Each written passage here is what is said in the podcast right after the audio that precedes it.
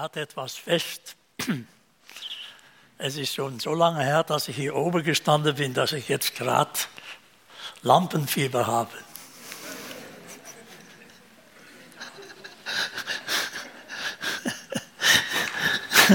Das stimmt wirklich. Gut. Okay, ich hoffe, ich habe als alter Mann ein bisschen mit Bildern da geschafft, die immer nur etwas indirekt mit dem Text zusammenhängen, etwas vom Geist dessen, was ich vortragen möchte, zeigen. Und ich hoffe, dass das mit dem Wechseln dann auch klappt. Ich habe das nicht gemacht. Ich habe gestern Abend verzweifelt meinen Sohn angerufen, ob er noch ein wenig Zeit hat. Und wo ich zwei Tage, zweieinhalb Tage dran gesessen bin für sieben Bilder, nicht gelogen, natürlich nicht zweieinhalb Tage vor, hintereinander, aber immer wieder und immer wieder, das hat er in einer Viertelstunde gemacht. So ist das mit uns alten Leuten. Herzlichen Dank. Jawohl, das bräuchte ich. So ist das. Wir stehen für neue Dinge und wir kennen uns da nicht so aus. Klar. Gut. Staunen, freuen, hoffen. Das ist das Thema für heute. David schreibt im Psalm 139 in den Versen 13 und 14, Du bildetest meine Nieren, du wobst mich in meiner Mutterleib, ich preise dich darüber, dass ich auf eine erstaunliche, ausgezeichnete Weise gemacht bin. Wunderbar sind deine Werke und meine Seele erkennt es sehr wohl. Der Psalmist staunt. Kennen wir das noch, das Staunen? Wir haben in vielen Fällen das Staunen verlernt, weil wir inzwischen so ziemlich alle Geheimnisse dieser Erde erforscht haben und meinen erklären zu können.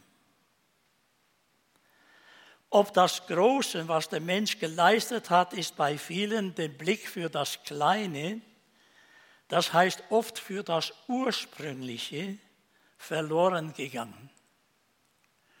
Das macht sich auch in unserer Sprache bemerkbar und ich hoffe, dass die Jungen mich nicht übel was ich jetzt sage.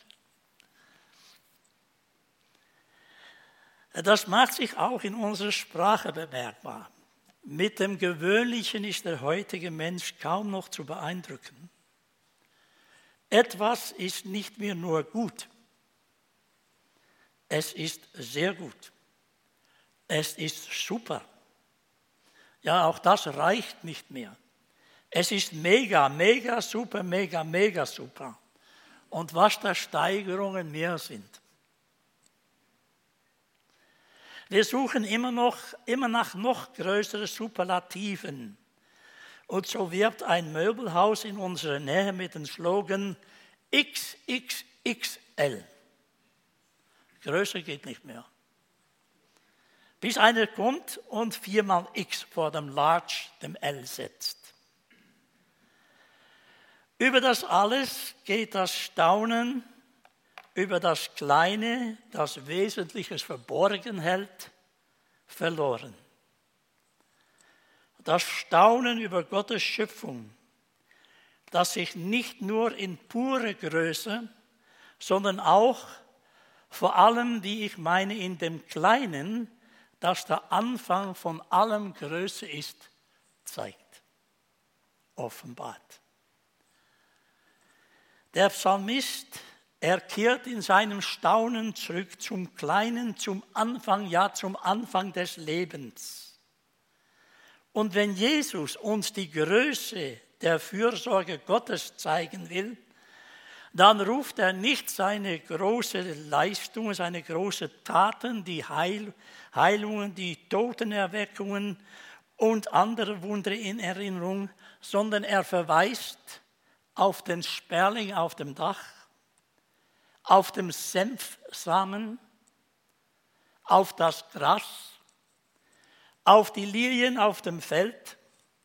Er führt immer wieder den Hörer zurück zum Kleinen, zum Ursprung, zu dem, an dem wir oft achtlos vorbeilaufen. Ich versuche gern den Petit Camargue. Kennt jemand von euch den Petit Camargue nicht? Das ist schade. Wir haben hier in unmittelbarer Nähe ein wunderbares Naturschutzgebiet. Das Basler, vor allem Basler, wo Basel jahrelang gekämpft habe, da dort, dass dort kein Industriegebiet kommt und kein Häuser, sondern dass das so bleibt, wie es ist. Wunderschön. Kommt man zur Ruhe. Alle Leute sind übrigens ganz freundlich, was meine Frau manchmal ein bisschen aufregt. Denn jeder, der einem entgegenkommt, sagt Bonjour. Bonjour, Madame. Bonjour, Monsieur. Sie grüßen alle. Das ist ganz wunderbar. Tut mir gut.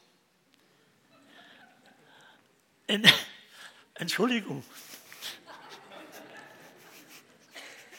Wir sprechen ja über Freude, also darf man lachen, nicht? Gut. Also in diesem Petit Markt war ich mal mit einem Freund, der Landschaftsgärtner ist. Die Bäume, die da umfallen, die bleiben gerade liegen, wie sie liegen, es sei denn, sie liegen auf einem Pfad. Und da verfaulen sie. An einem solchen Baum blieb er stehen, nahm ein Stück Rinde weg und sagte, schau mal, ich war platt. Darunter wimmelte es nur so von verschiedenen Käfer und anderes kleines Getier, das sich da Nester und Gänge gebaut hatte und dabei war, sich eine neue Welt zu schaffen. Das Kleine, das Wunderbare, da staunt man. Und habt ihr schon einmal gesehen, wie Kinder bei einem Ameise stehen bleiben, der da über den Boden kriegt? Da war einmal eine Frau, eine Kindergärtnerin mit ihrem Kind im Zoo. Und als sie bei den Affen war, da vermisste sie plötzlich eine. Dann hat sie Angst gekriegt und ist zurück zum Eingang, immer gesucht. Und beim Eingang saß dieser Kleine am Boden, so, und verfolgte ein kleiner Käfer. Nichts vom Affen. Kleine Käfer. Wir haben in unserer Arbeit nicht nur einmal erlebt, wie schwerst traumatisierte Kinder durch einen winzigen Kleinigkeit getroffen den Blick für das Leben, für die Freude wieder öffnen lernten. Nur ein Beispiel sei hier erwähnt. Wir kamen einmal im Verlauf einer spätwinterlichen Wanderung im Mittelgebirge, der Frank wird wissen, was dann da los ist, am Ende eines hohen Höhenzugs, die wir gefolgt hatten. Zehn Tage lang waren wir im Schnee unterwegs gewesen, hatten dort oben auch gezeltet. Ach, jetzt fällt mir ein, der Urs war dabei. Jawohl, der war dabei. Ja, hatten da oben auch gezeltet und darüber auch den Einzug des Frühlings im Tal verpasst. Da waren zwei dabei, die hatten Schlafsäcke, die haben nicht ganz gehalten, was die Kälte da oben bestimmte. Gell?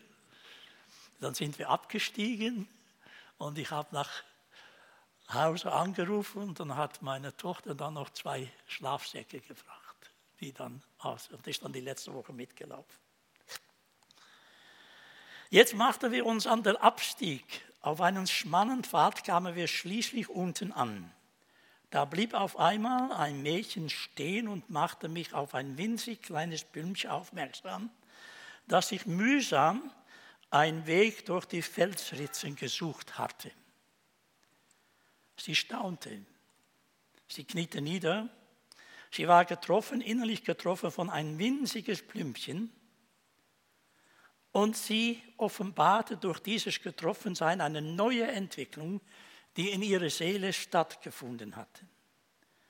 Das Staunen zeigte, dass dieses Kind mit einer wirklich schlimmen Vergangenheit, mit mehrfacher Vergewaltigung als Kind, dass dieses Kind mit ihrer so geschundenen Seele fähig geworden war, sich ansprechen zu lassen. Sie konnte staunen, das heißt wahrnehmen. Dieses Staunen können war wie der Neuanfang eines Lebens, in das nun auch die Freude wieder möglich wurde. Staunen, das ist Sinn, das ist Lebenssinn erfahren. Inmitten des Große, Gewaltige, dessen, was menschlicher Geist Willenskraft geschaffen und auch zerstört hat, plötzlich einen Blick bekommen für das Wichtige, das Kleine, das auf den Anfang hinweist. Ein Blick entwickeln für das Ursprüngliche, für die Nähe. Das Bild ist übrigens in der Petit Camargue aufgenommen. Staunen ist oft der erste Schritt zur Freude. Vor allem dann, wenn wir dieses Staunen mit anderen teilen können. Da entsteht eine Verbundenheit in und durch gemeinsames Erleben, die auch später in der Erinnerung immer wieder neu aufblüht. Ich erlebe das immer wieder, wenn ich beim zweimonatigen Klassentreffen meiner Frau und ihrer Schulkameraden dabei sein darf. Ich bin dann fast ein wenig traurig, dass ich so eine Geborgenheit im gemeinsamen Erleben in der frühen Kindheit nicht habe. Diese tiefe Verbundenheit durch gemeinsames Erfahren spüren wir in den Brief von Paulus an den Philippa. Die Verbundenheit weckt Freude, Freude am Dasein des anderen, aber auch Freude am eigenen Dasein. Die gegenseitige Zuwendung in der Freude stärkt das jeweilige Vertrauen in und für den eigenen Weg, für die kommenden Mühen und Nöten, die auf einem warten. Es gibt auch die Kraft, auf eigenen Wünschen zu verzichten, wenn es der andere braucht. Philippa 1, 23, 24. Ich werde von beiden bedrängt. Ich habe Lust abzuscheiden und bei Christus zu sein, denn es ist weit besser. Das Bleiben im Fleiß ist aber auch nötiger um euretwillen. Und im Vertrauen hierauf weiß ich, dass ich bleiben und bei euch bleiben werden. Aus der Öffnung zu den anderen Menschen hin resultiert ein Selbstgefühl an Vitalität. Man fühlt sich in der Freude dem Leben gewachsen, kompetent auch im Umgang mit den Schwierigkeiten. In dieses Buch Ruth Elias, die Hoffnung erhielt mich am Leben, wird von solchen Episode berichtet. Wie die Ruth Elias im KZ ein Brot bekam und das dann teilte mit drei Mädchen, die mit ihr in so ein kleines Bett legen musste. Und wie das dann später zurückgekommen ist. Wir haben unter uns Christen, vor allem die Alteltern und uns, ein merkwürdiges Verhalten zum schönen, guten, lebendigen gehabt. Wenn es uns gut geht, gut ging, wir uns freuten, begleitete uns oder begleitet uns so etwas wie ein schlechtes Gewissen. Und das konnte tatsächlich sein, habe ich persönlich erlebt, dass wenn man sich gefreut hat, dass man gesagt hat, das kann nicht stimmen, mit dir stimmt etwas nicht, denn als Christ hat man zu leiden. Und die verstehen dann, oder wir verstehen dann das Wort von Paulus, ein Wort von Paulus ganz einseitig. Alle Dinge dienen denen, die Gott lieben, zum Besten. Das sagt man dann manchmal Leute, die leiden. Ich finde das ein böser Wunsch. Ich finde das nicht gut. Es wurde vor allem denen gesagt, die gerade in einer Not waren, es sollte dann als Trost gemeint sein und es wirkte oft als ein Hammer, der die Not eher verstärkte. Wir vergessen, dass auch das Gute, das Schöne, das, was uns im Staunen versetzt, zum Besten dient, uns in fragenden Denken versetzen kann ist es wirklich nur die Not, die uns in ein fragendes Denken versetzt?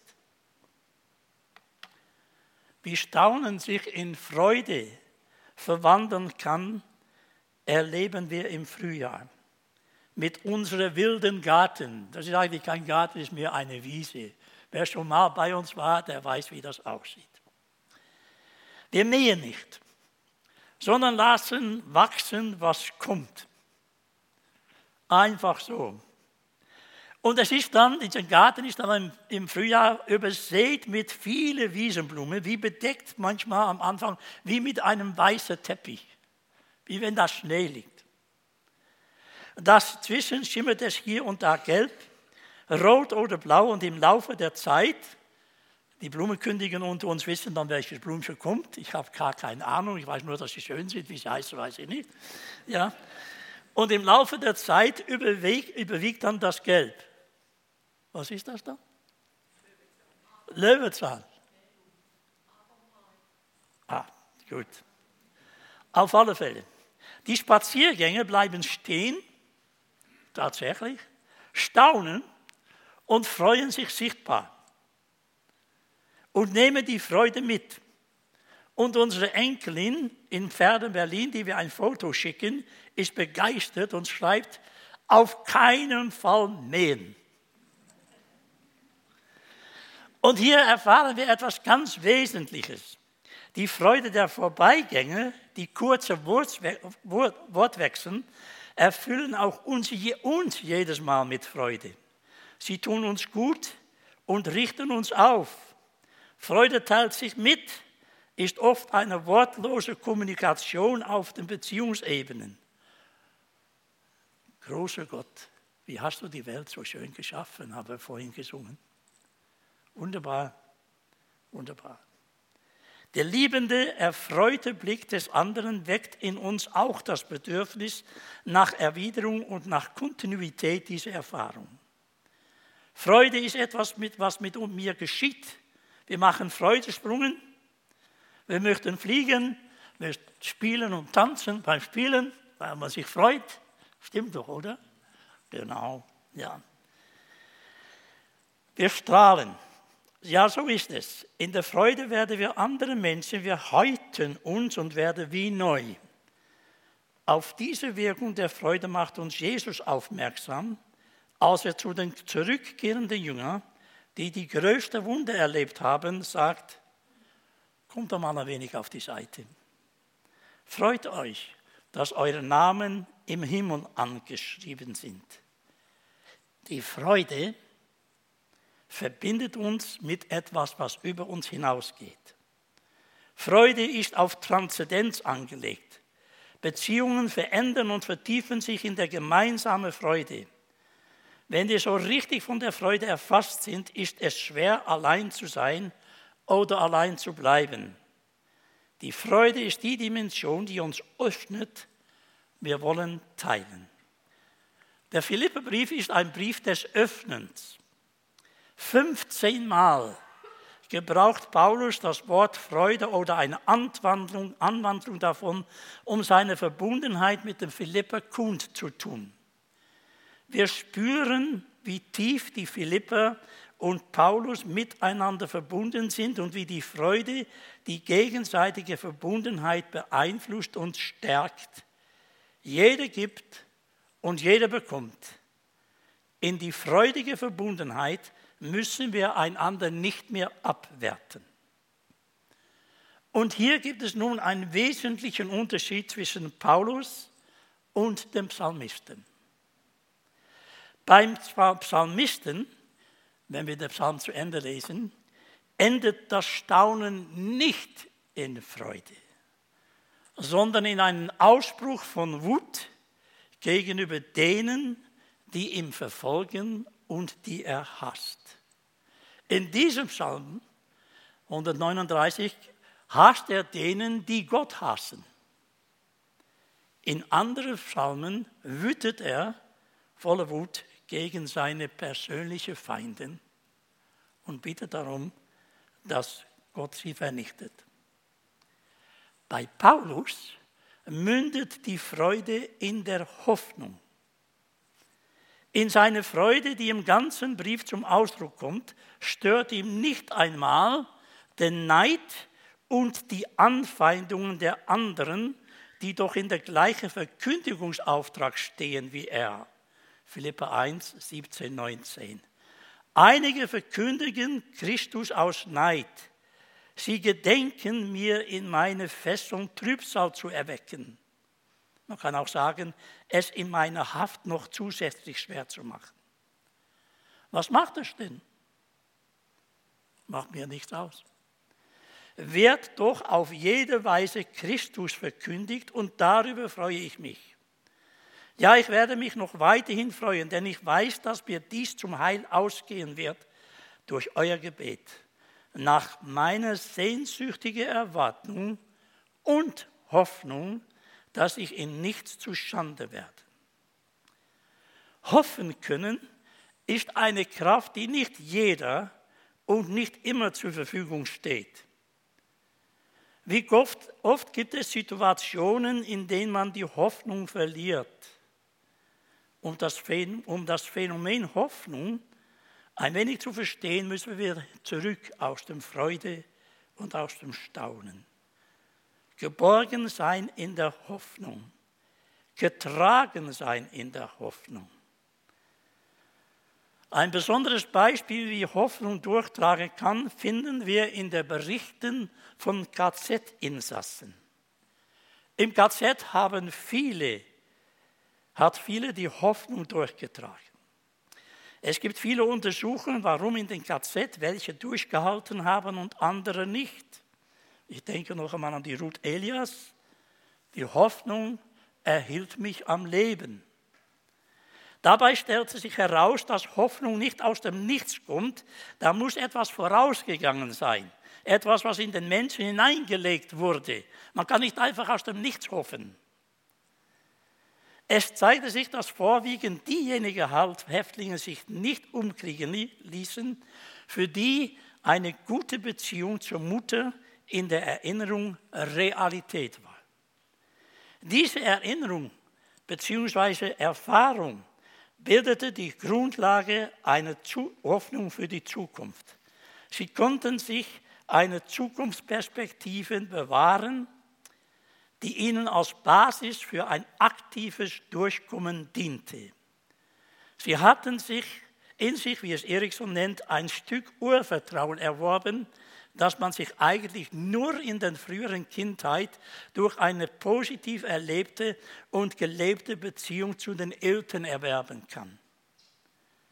Die Mobilisierung der Hoffnung an, eine, an ein Ende der Tortur war eine unter mehreren Möglichkeiten, die Belastungen des KZ-Lagers auszuhalten. Es muss aber der Gerechtigkeit weise auch gesagt werden, dass es auch eine andere Möglichkeit gab, Hoffnung aufrechtzuerhalten. Und das war die Möglichkeit, auf, der, auf das Ende zu denken, damit man sich rächen kann. Es gab viele dabei, die gehofft haben, dass es zu Ende geht, damit sie endlich, endlich diese Märtyrer an den Kragen gehen konnte. Auch Hass gibt Kraft. Auch Hass ist eine Kraftquelle, nicht nur Liebe, auch Hass. Aber wir bleiben dabei.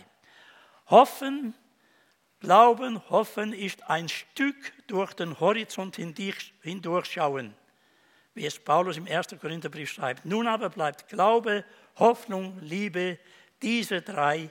Die größte aber von diesen ist die Liebe. Dieses durch den Horizont hindurchschauen gelang einem unbekannten Mann im Ghetto von Warschau, ich glaube, ich habe das hier schon mal zitiert, der, bevor er abtransportiert wurde, an einer Mauer schrieb, ich glaube an die Sonne, die nicht scheint. Ich glaube an die Liebe, die ich nicht erlebe. Ich glaube an Gott, der schweigt.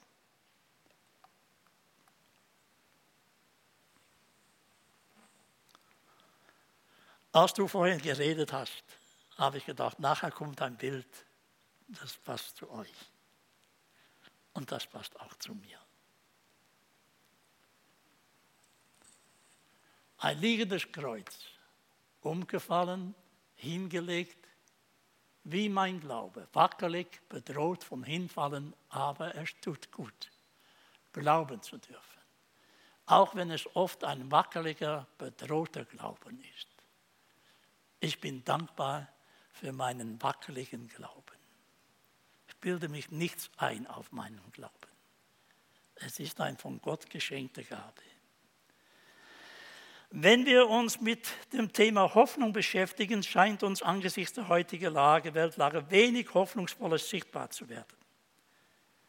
Wir werden ständig mit Situationen konfrontiert, die wie machtlos ausgeliefert scheinen. Wie gehen wir damit um? Verdrängen nutzt nicht viel.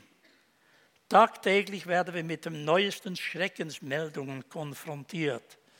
Das macht mir manchmal Angst. Wer wie ich aus dem Krieg kommt und dort Schlimmes erfahren hat, der hat Angst, dass so etwas wiederkommt. Große Angst sogar. Und wenn so Nachrichten dann ganz schlimm sind, dann gucken wir uns keine Nachricht an, sondern lesen es am anderen Tag in der Zeitung. Dann ist es etwas ruhiger und etwas weniger sensationell. Eli Wiesel, der als Jugendlicher mit seinen Eltern nach Auschwitz kam, sagte später in einer Aussprache in Auschwitz, er war Friedensnobelpreisträger, einer der wenigen Strohhalme, der mich dieser Martern ertragen ließ, er war Jude, war das Schma Israel, das zentrale Glaubensbekenntnis des Volkes Israel. Höre Israel, Gott ist unser Gott, Gott ist einer. Noch mit seinen letzten Atemzügen wollte er dieser unwürdigen Welt seinen Glauben an den einzigen Gott verkündigen. Zu keiner Zeit seien ihm Zweifel gekommen, dass es Gott inmitten des Leidens der Welt gibt und er nicht tot ist. Paulus schreibt das ähnlich in Römer 5. Nicht allein aber das, wir rühmen uns auch in den Trübsalen, da wir wissen, dass der Drangsal Ausharren bewirkt, das Ausharren aber Bewährung, die Bewährung aber Hoffnung, die Hoffnung aber lässt nicht zu Schanden werden. Denn die Liebe Gottes ist ausgegossen in unseren Herzen durch den Heiligen Geist, der uns gegeben ist. Die Hoffnung außer Kraft zu setzen, hieße auch, die Geborgenheit im Leben außer Kraft zu setzen.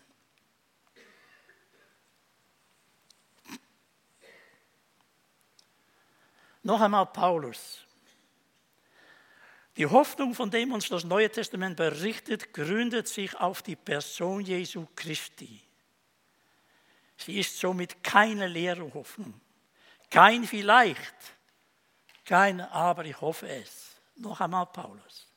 Auf Hoffnung sind wir errettet worden. Denn ich bin überzeugt, dass weder Tod noch Leben, weder Engel noch Gewalten, weder Gegenwärtiges noch Zukünftiges, weder Höhe noch Tiefe, noch irgendein anderes Geschöpf, Geschöpf uns wird scheiden können von der Liebe Gottes, die in Christo Jesu ist, unserem Herrn. Das ist die Stelle und dieses Kapitel das ich immer wieder lese, wenn mir die Hoffnung abhanden zu kommen droht.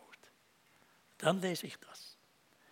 Manche glauben, Gläubige, die das Staunen erlebt haben, fällt es heute schwer, sich der Freude zu ergeben, die damit verbunden werden kann. Eine schäumende Freude weckt oft Schuldgefühle. Ist es recht, wenn wir inmitten der weltweiten Spannungen und dem großen Elend überall nach der Schönen, nach der Freude suchen? Darf ich mich dennoch freuen, wenn alles so schlimm ist auf der Welt? Mir geht es manchmal so, wenn ich morgens Gott danke für das Essen, dass ich ein schlechtes Gefühl habe beim Gedanken an all denen, die hungrig den Tag beginnen müssen. Paulus aber schreibt aus dem Gefängnis an seine Philippa von der Freude. Freuet euch. Und abermals sage ich euch, freuet euch. Es gab früher so eine Einstellung unter den Christen, das haben die Jungen unter uns zum Glück nicht mehr miterlebt, als ob sie ständig tief gebückt durch das Leben gehen mussten.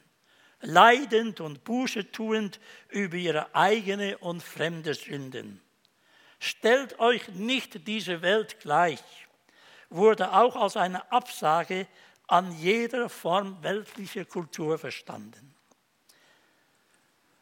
Der liebe Bruder, der mich getauft hat, in eine Badewanne mit einem Fuß, einem Bein im Gips. Ich sollte in Liebenzell eintreten und ich war ja noch nicht getauft. Ich kam ja aus einer völlig unchristlichen Familie, aus einer kommunistischen Familie, kommunistisch erzogen. Äh, und ich hatte ein schlechtes Gewissen als Ungetaufter äh, in Liebenzell einzutreten.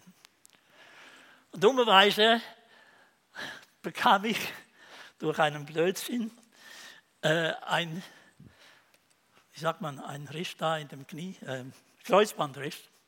Und damals operierte man noch nicht, da musste man Gift tragen, 14 Wochen lang. Und die Taufe war abgemacht in eine Badewanne, weil es so schnell gehen musste. Und ich habe mich trotzdem taufen lassen. Und manchmal sagen die Leute zu mir, ja, du bist getauft, nur dein Bein nicht.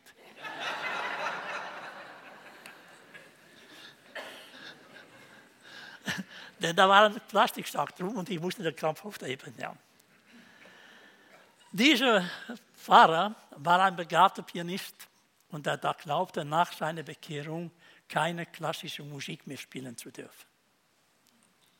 Ein Verlust.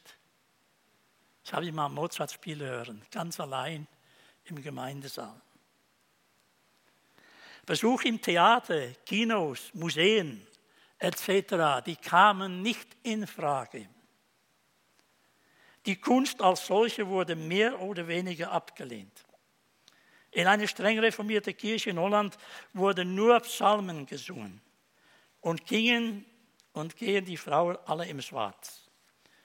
In der Volksmund nannten wir sie Schwarze Strümpfe Kirche.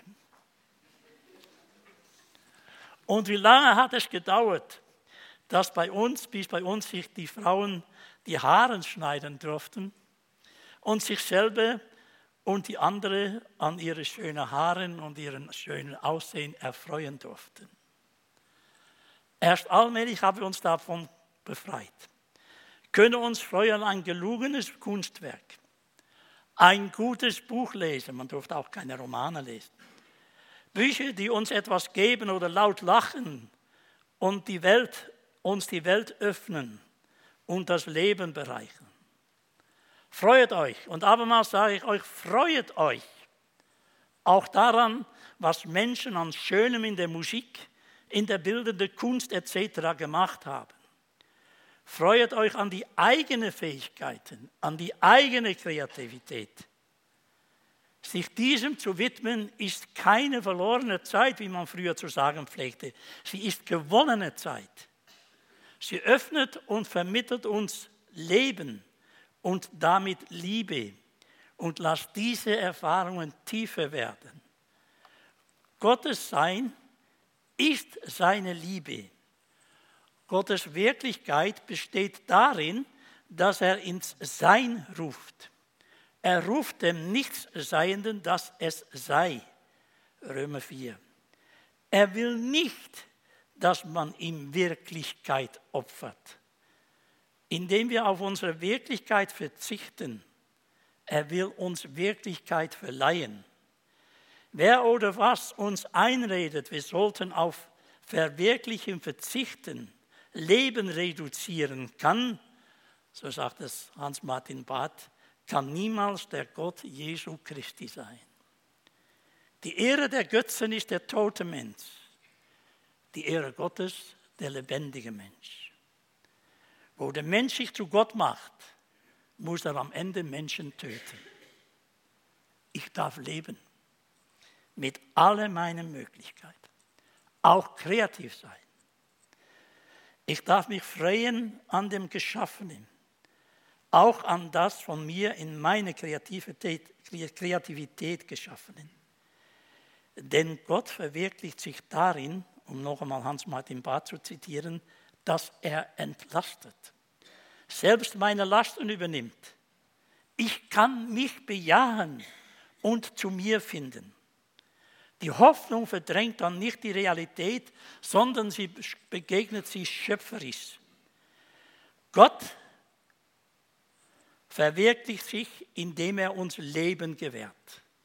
Der Mensch verwirklicht sich, indem er die von ihm von, von und in Gott gewährte Lebenszufuhr glaubend, auch liebend und hoffend in Anspruch nimmt und lebt. Amen.